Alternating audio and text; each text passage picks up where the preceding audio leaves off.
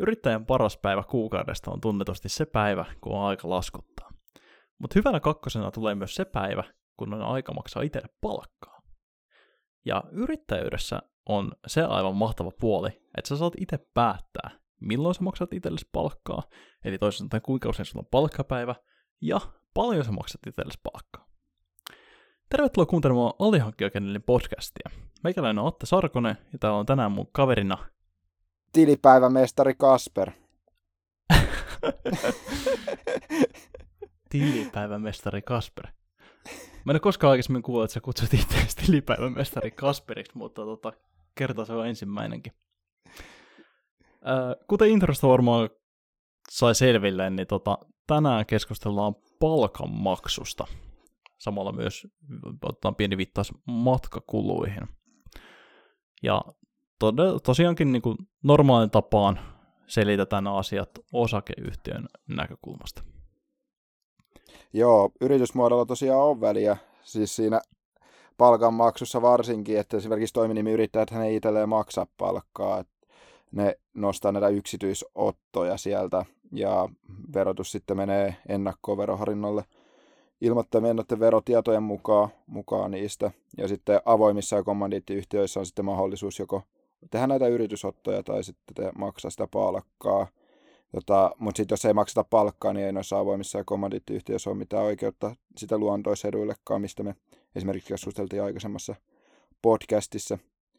Osakeyhtiö on siitä hieno juttu, että siellä maksetaan sitten vielä osinkoja. Että siellä sä maksat palkat, mutta sä maksat myös osinkoja, voit maksaa osakkaille. Ja niitähän me tässä kaikki ollaan, kun freelancer-yrittäjinä toimitaan. Niin käydään noita osinkoja vähän lisää vielä tuossa jatkossa, mutta tuossa tosiaan summarized, että miten noita kuluja eri yritysmuodossa maksetaan. Mutta tässä jaksossa tosiaan, niin kuin Atte sanoi, niin keskustellaan noista osakeyhtiön kuvioista ja että minkälaisia mahdollisuuksia siellä on ja miten sitä palkkaa kannattaa maksaa, että ei aina kannata sitä täyttä laskua oikeasti nostaa sinne omalle tilille, ei missään nimessä.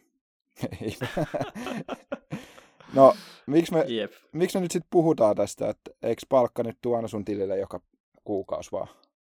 Niin, sinne se ilmestyy. Ei tarvii muuta kuin lähettää vaan verokortti työnantajalle ja ottaa sitä palkkapäivää. Mutta sitten jos sä oot itse se työnantaja, niin sitten menee vähän. Sitten unohtuu siinä se, että jonkun toisenkin pitää tehdä jotain.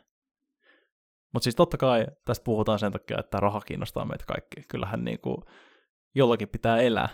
Se on niinku se karu fakta nykyyhteiskunnassa. Ja tämä ei loppujen lopuksi ole ihan niin yksinkertaista. Onhan tämä nyt periaatteessa aika simppeliä, mutta ei tämä nyt kuitenkaan ole just sitä, että sä et voi vaan siirtää kaikkia rahoja ilmoittamatta yhtään minnekään. Se on aikamoinen sellainen siirry vankilaan kulkematta lähtöruudun kautta -kortti, jos sillä tavalla teet, että siirrät firman tililtä omalle tilille ja ostat heti ensimmäisestä laskutuksesta jonkun. Mikä nyt voisikaan olla joku kallis asia? Niin, jää tulorekisteriä verottajalle ilmoittamatta niin kokonaan että tänne on tullut rahaakin mun tilille. Kyllä se sitten kirjanpidossa viimeistään kosahtaa, että joo, älä nosta tililtä suoraan rahaa, ellei tee sitten sitä paperityötä ja niitä kaikkia ilmoituksia, mitä siihen liittyy, mutta me ei sitä kannateta. Ehkä enemmänkin tässä palkanmaksussa on sitten kyse siitä optimoinnista ja niistä veroasioista, mistä tässäkin jaksossa tullaan keskustelemaan, että miten sitä palkkaa ja paljon sitä kannattaa nostaa. Ja että mitä niin kuin vaihtoehtoja myös sille rahalle on sitten, kun pelkästään sille omalle yksityiselle pankkitilille nostaminen. Ja niin, no yrittäjänä sä päätät itse, että milloin maksat palkkaa ja kenelle. Eli pitää olla tietenkin yrityksen työntekijä, eli jos sulla on työntekijä, niin sun pitää olla työntekijä rekisterissä, mutta yksin freelancer-yrityksessä, niin sä maksat tietenkin itselle sitten sitä palkkaa. Ja niin, tässä saa päättää, että paljon sitä palkkaa sitä maksetaan, eli sä lähetät laskun yritykselle, mutta siitä pitäisi sitten päättää se palkan määrä. Ja me tässä niin kuin koitetaan nyt seuraavaksi vähän kertoa vinkkejä, että miten sitä kannattaa ajatella sitä summaa, että mikä silloin, maksat se sitten kuukauden tai 2 viikon välein itsellesi palkkaa tai vaikka joka viikko, niin että minkälaisia summia kannattaa miettiä tai mitä niin kuin muita kannattaa ottaa huomioon sitten siinä. No mitäs tähän vaikuttaa, että minkälaisia juttuja? Millaisia juttuja vaikuttaa siihen, että paljon kannattaa maksaa itselle palkkaa? Niin, just näin. Kuinka, joo. Ainakin vaikuttaa se, että kuinka paljon se yrityksellä on varaa maksaa palkkaa. Kuinka iso lasku lähtee. Niin. Jos on tullut 5 000 lasku ja sitten sä yrität maksaa itsellesi 10 000 palkkaa, niin se yhtälö ei jotenkin toimi. Joo, se ei kauhean kestävää. Jep.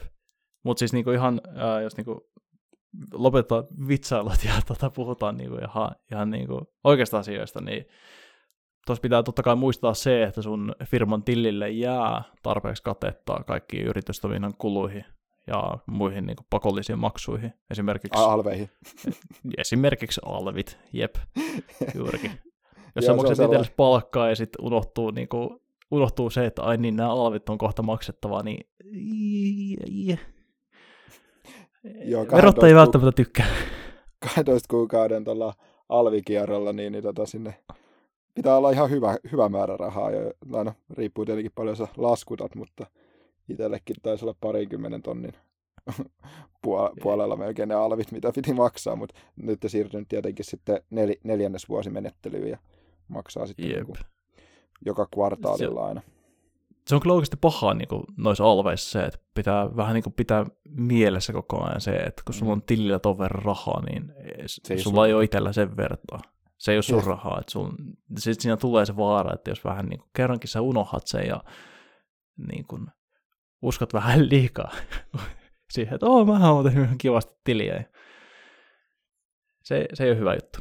Joo, eikä niille kajota alvirahoihin. Eli katetta pitää olla tilillä. Ihan yritystoimintaa, kuluja ja yllättäviäkin kuluja vastaan, mutta myös sitä alvia.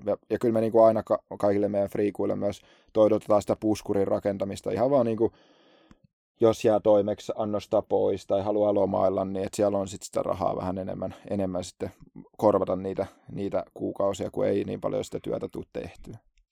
Jep, näinpä.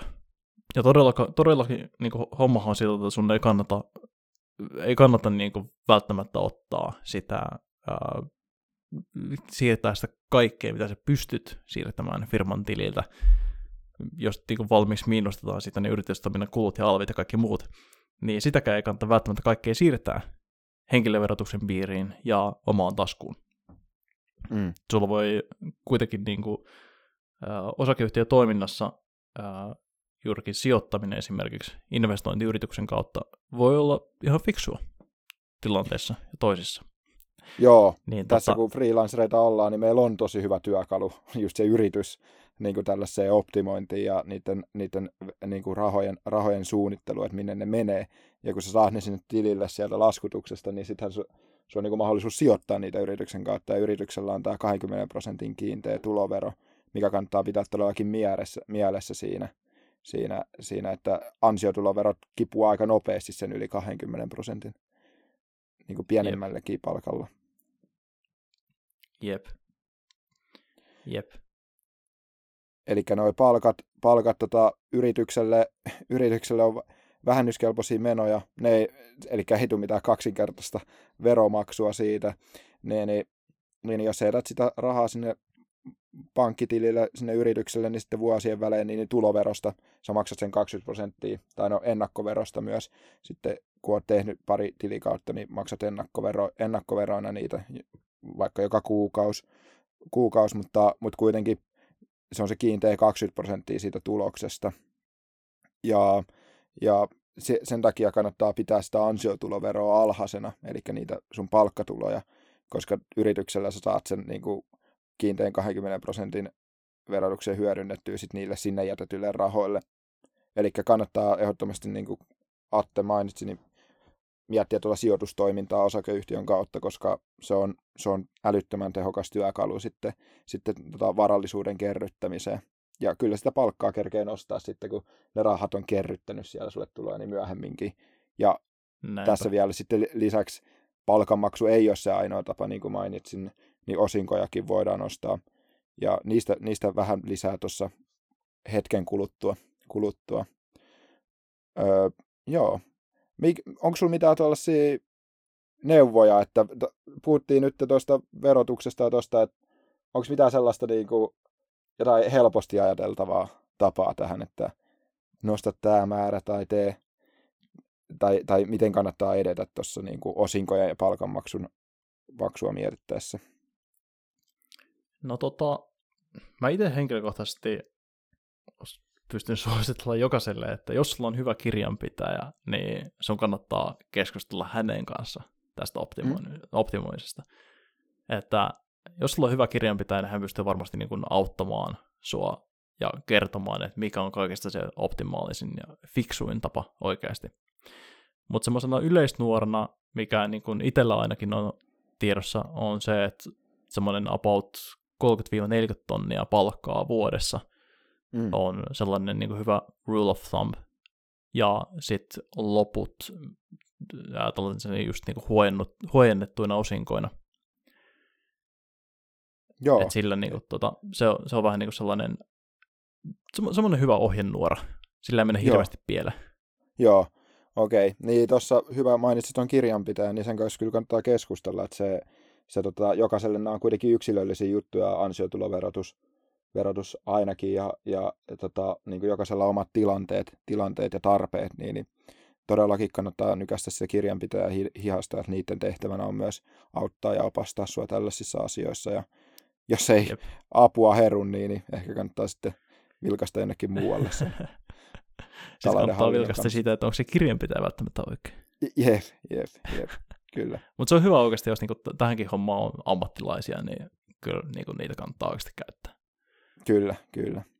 Joo, sä jo mainitsitkin noista huojennetuista osingoista, eli mentiin tähän osinkokeskusteluun, eli niinku tässä pari kertaa tullut esille, niin osinkoja osakkeenomistajille on mahdollista maksaa, ja toi niin kuin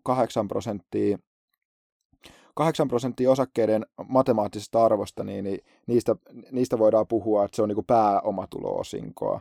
Ja siinä, jos sä nostat alle 150 000 euroa niin kuin summallisesti sitä päätulo-osinkoa, eli sitä 8% siitä yrityksen matemaattisesta osakkeen arvosta, niin sä voit maksaa siitä niin kuin verotonta tuloa 75% ja 25% on vaan veronalaista pääomatuloa. Eli pääomatulo sitten määräytyy sun oman pääomatuloprosentin mukaan, onko se sitten 30 vai 34%, mutta sulle jää niin kuin 75% siitä osuudesta niin verotonta niin kuin tuloa sulle. Eli se on ehdottomasti kannattaa laskea nuo osingot aina mukaan tuohon palkanmaksuun, niin sitten optimoi ne omat tulovirrat oikein. Ja tuosta on esimerkiksi laskureita netistä voi löytää. En nyt osaa sanoa osoitetta suoraan, mutta noista on vaikka kuinka paljon niin kuin osingonmaksulaskureita, että kannattaako se nyt maksaa palkkaa lisää vai osinkoina ottaa ulos. Et siihen on paljon apua netissä. Et tässä ei niin syvälle mennä noihin. Mutta sitten jos se osingon määrä on 150 000 euroa tai enemmän, ja voi sanoa, että jos sen verran on 8% sun yrityksen matemaattinen osakkeen arvo, niin good job. Mutta joo, jos se menee yli 150 000 euron se osinko, niin niistä sitten maksetaan vähän enemmän veroa, että se on 85% sitten siitä ylimenevästä on pääomatuloa veronalaista ja 15% on verotonta tuloa, että tuossa niin kuin hyvänä ohjenuorana on toi 8% osakkeiden matemaattisesta arvosta, ja silloin pystyy maksaa 75% verotonta tuloa verottomasti niistä itselleen. Se on aika iso juttu. Mutta tulee niin mieleen tästä tällaista tyypistä, kellä 8% osakkeiden matemaattisesta arvosta ylittää sen 150 000, mutta tulee tästä niin mieleen sellainen meemi, kun joku itkee jossakin ja pyyhkii seteleillä naamassa, pyyhkii kyyneleitä pois. Mä maksaa enemmän pääomatuloa. Ei ole enää niin kannattavaa. Sinne meni verotehokkuus. Jep.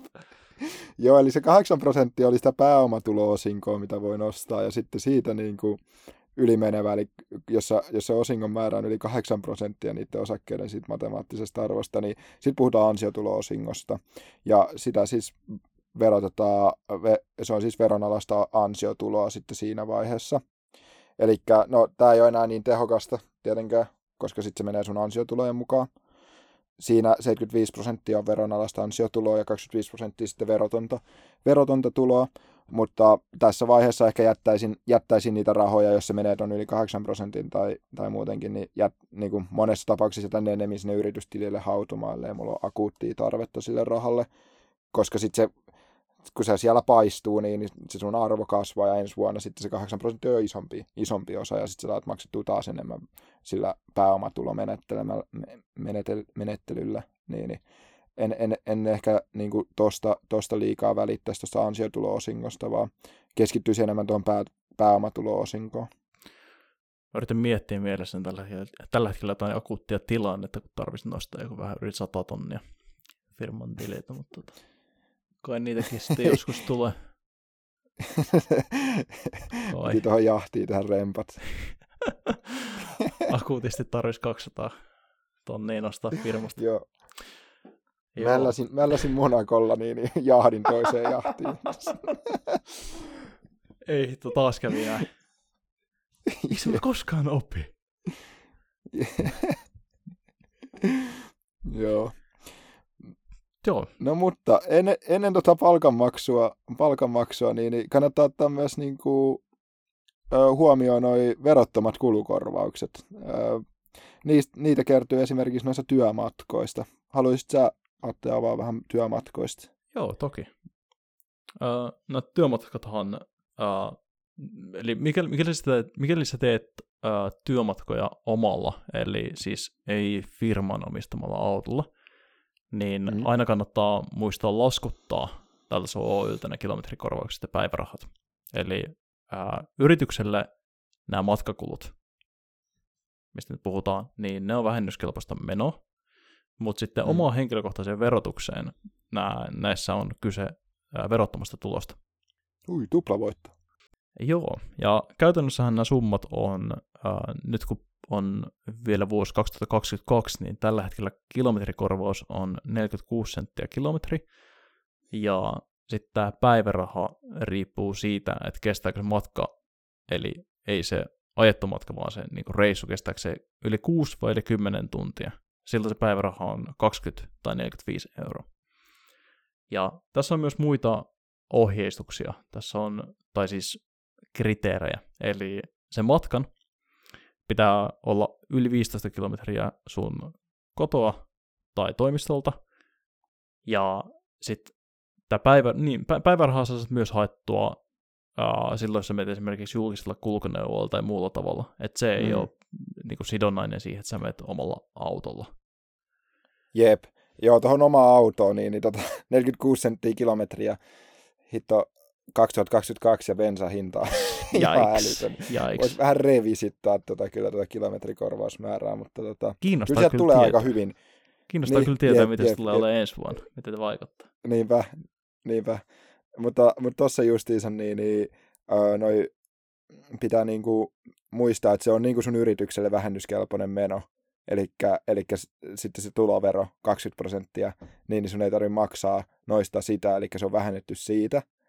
Ja sun omassa henkilökohtaisessa verotuksessa, niin se on verotonta tuloa. Ja noi on niinku satoja euroja noista tulee. Et kyllä tuossa niinku pystyy nyhtämään noista, että jos noita matkoja tekee, niin niistä pystyy saamaan kyllä ihan hyviä niinku tulolähteitä silleen verottomasti itselleen. Mutta tietenkin niissä pitää olla sitten tarkkaa tehty se matkalasku. Ja kyllä siinä pitää oikeasti olla joku tarkoitus. Itse en kauheasti reissaa tai reissaan paljon, mutta en niin kuin työn merkeissä, niin ei ole tullut paljon hyödynnettyä. Mutta siitä siis pitää tehdä matkalasku, että ne voi hakea verottomasti ne kilometrikorvaukset tuon päivärahan. Ja tämä matkalasku, tätä ei tarvitse itse asiassa lähettää yhtään minnekään. Eli sulla tarvii olla tämä. Ja todellakin siis, kun puhutaan se, että sulla tarvii olla tämä, niin puhutaan sitä, että sä et saa niinku keksiä sinne yhtään mitään. Mutta se pitää olla kirjanpidossa. Jep. Eli ne, mitkä sä oot tehnyt, niin niissä sä voit juurikin niinku sitten esimerkiksi Exceliin kerätä näitä, niinku, sä voit kerätä näitä matkoja, mitä sä oot tehnyt. Ja sinnehän pitää kaikenlaista tietoa itse asiassa kirjata. Mitäs kaikkea sinne muuten piti kirjata, muistatko? No ainakin, että mistä minne on matkustettu, että siinä tulee tietenkin se kilometrimäärä sitten kanssa selville. Sitten, no se tarkoitus, että just se, että ei voi niin kuin mennä mummon mökille vaan koodailemaan. Ja olettaa sieltä saa matkakorvaksi. Siis, tässä just isä on täällä, niin tämä on niin kuin itselle tällä tuli vaan mieleen. Matkustin Taimaan sen koodaamehan muuten vaan ai jos tästä liikaa kilometrikorvauksia. Ja matkaraha. Niin sä oot lentämään saman lentokoneella vai? Ei kun ajamassa on lauta. Niin. Joo, Siperian läpi. Milloin, sitten joo, eikä mistä matkustit ja minne. Sitten se matkan tarkoitus. Sitten milloin se alkoi ja milloin se loppui. Siinä tulee ne päivämäärät siihen päivärahaan justiinsa ja se aika, että miten sitä päivärahaa saa. Sitten, että mikä oli se matkan pituus vielä sen lisäksi. Kai se toi alkoi ja loppuikin siinä kävis, mutta kyllä siihen pitää vissiin toi pituuskin merkitä. Tai tässä mulla on niinku matkalasku, mitä mä katon, niin mistä mä näitä katon. Ja sittenhän on merkitty myös tämä kulkuneuvo, ja se pitää olla myös. Ja siihen riittää esimerkiksi toi auton rekisterinumero, että se on varmaan niinku ihan tarpeeksi, laitat sinne rekisterinumero ja malli ja merkin, niin sillä pärjää. Se tuli vähän sekavasti, mutta mennään vielä kerran. Mistä minne? Mikä oli matkan tarkoitus? Milloin matka alkoi ja loppu, eli se pituus, ja millä kulkuneuvolla kuljettiin. Tadaa. Ne on ne asiat, mitä pitää löytyä matkalaskusta. Ja sitten kirjanpidossa se pitää säilyttää tietenkin ja materiaalina. Ja sitten jossain vaiheessa verottaa varmaan, jos niitä paljon tulee, niin vähän kyseleekin niistä. Sitten pitää olla valmiina lähettää. Joo, ja kertomaan sitten, että enemmän asiasta. Minkäs takia sä ootkaan käynyt Kotkassa tuolloin meripäivien aikaa. Olis ollut miettinyt, milloin meripäivät oli, mutta en mä muistan. Joo, älkää menkää Kotkan meripäivillä. Ei vaan ihan mukava. Mutta joo, nämä on kyllä oikeasti tosi tärkeitä asioita. Vaikka niinku saattaa tuntua tosi pieneltä, niin näistä voi oikeasti kertyä aikamoinen potti, jos näitä merkkailee, kun näitä tulee. Kun näitä tulee, jos näitä tulee. Ja muutenkin, siis muutenkin se, että kaikki tällaiset luontoseduasiat esimerkiksi. Esimerkiksi niin kuin, me ollaan itse puhuttu näistä aiemmassa podcastissa, joten ei mennä näihin, mutta just kaikki puhelinlounas ja autoedut ja ynnä muut sellaiset, niin nämä on kyllä niin kuin sellaisia juttuja, mitä yrittäjän kannattaa käyttää. Joo, ja sitten kanssa kulttuuri ja liikuntaetu, ja niistä me puhutaan edellisessä jaksossa IT-freelancerin työsuhde-edut, niin sieltä löytyy aika kattavasti noista. Mä taisin Kaikan kanssa sen purkittaa siellä. Siellä oltiin ja puhuttiin luontaiseduista, että sinne vaan, jos kiinnostaa kuulla lisää niistä. Ja ne on todellakin kanssa, kannattaa ottaa kaikki edut irti tästä yrittämisestä. Kannattaa nauttia. No, mitäs? Aina puhutaan palkanmaksun sivukuluista. Ainakin niistä niinku, puhutaan kyllä. Joo, ne on aina silleen, että no mutta entäs palkanmaksun sivukulut? Niitä on hirveästi. Mitäs niistä kertoo? Niitä on hirveästi, mutta niitä on hirveästi työntekijällä. Mikä? Niin, pitää maksaa sairasvakuutusmaksua ja tapaturmavakuutus. Ja kaikkea muuta. Työeläke. Joo, kyllä. Ja sitten työttömyysvakuutusmaksukin vielä. Ihan hirveä kasa, hirveän pitkiä sanoja. Joo, ei noista ymmärrä yrittää mitään. Jep, yhdessä sanaa perkeleitä. Yrittää pääsee oikeasti helpolla. Meillähän ei ole mitään muuta kuin sosiaaliturvamaksu ja YEL. Se on sitten niin kuin siinä. Kyllä. Jep. Ja yrittäjäeläkekin saa päättää. Toi just sanoi palkanmaksun sivukulut, niin suuri osa niistä kertyy tuosta työeläkevakuutuksesta, kun se menee sun palkan mukaan, mitä maksetaan sitä työeläkettä. Mutta yrittäjillä on tämä hieno mahdollisuus maksaa oma määrä eläke, tai niinku se määrittelemä määrä yrittäjän eläkemaksuja. On siinä tietenkin minimi, mutta se on aika pieni, mitä sitä joutuu maksamaan. Mutta onhan se tai joutuu riippuu, niin, tai tarvii maksaa, riippuen kuka sitä maksaa ja kuinka paljon. En ota siihen kantaa, ja siitä on itse asiassa nyt aika paljon puhettakin ollut. Jep, koploppa pöytään, nyt kun sanoit. Joo. että ei mennä yrittäjän eläkemaksuihin tässä, se on aika kontroversaali aihe. Mielellään jättäydyn siitä keskustelusta itse, mutta... Se on vähän kontroversaali, joo. Keskitytään palkanmaksuun. Kassu, mitä sä maksat itsellesi palkkaa? Haluatko briefata? Ihan vaan, että päästään niinku pois tästä äskeisestä aiheesta. Joo, mä menen sellaiseen sivuun kuin palkkaus.fi. Sitten mulla on sinne tili luotu. Sitten mä laitan sinne, että paljon sitä palkkaa haluaisi maksaa. Siellä on meitsin verokortti uploadattu.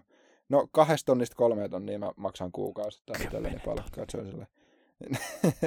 Ja sitten palkkaus.fiistä summa laitettu ohjausverkkopankkiin maksu. Ja se on siinä. Palkka tulee tilille parin päivän sisään. Et se on, niinku, se on niinkin kätevää. Siinä kaikki ilmoitukset lähtee tulorekisteriin verottajalle ja sitten sosiaaliturvamaksukin maksetaan sitten siinä samalla. Ja joo, no ei mun oikein muuta siihen tarvi. Sitten tuohon tietenkin pitää maksaa se yöli niinku viereen, mikä on sitten vakuutusyhtiöstä otettu. Ja ei toi niinku... Palkan maksaminen sen vaikeampaa oikeasti on. Mutta ehkä enemmänkin siinä on just toi niinku optimointikysymys ja toi, mistä me juteltiin, että miten sitä kannattaa sitä rahaa nostaa.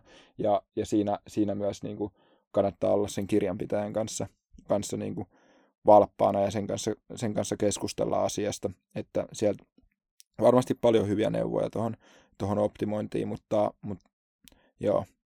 Silleen mä teen. Mites sä teet? Tai onko sulla kokemuksia? Millaisia kokemuksia sulla on?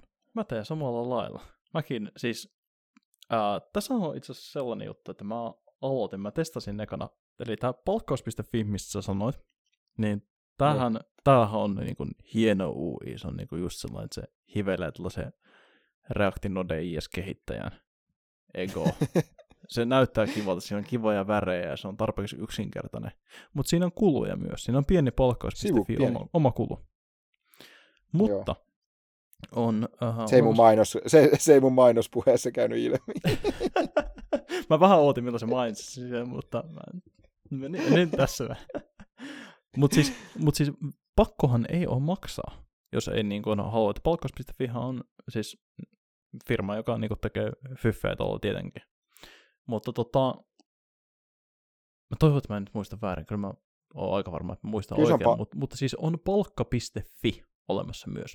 Okay. Ja se on, yeah, jos mä muistan oikein siis, niin se on niin kuin valtion virallinen tällainen niin kuin, plättä, missä sä voit maksaa itsellesi palkkaa.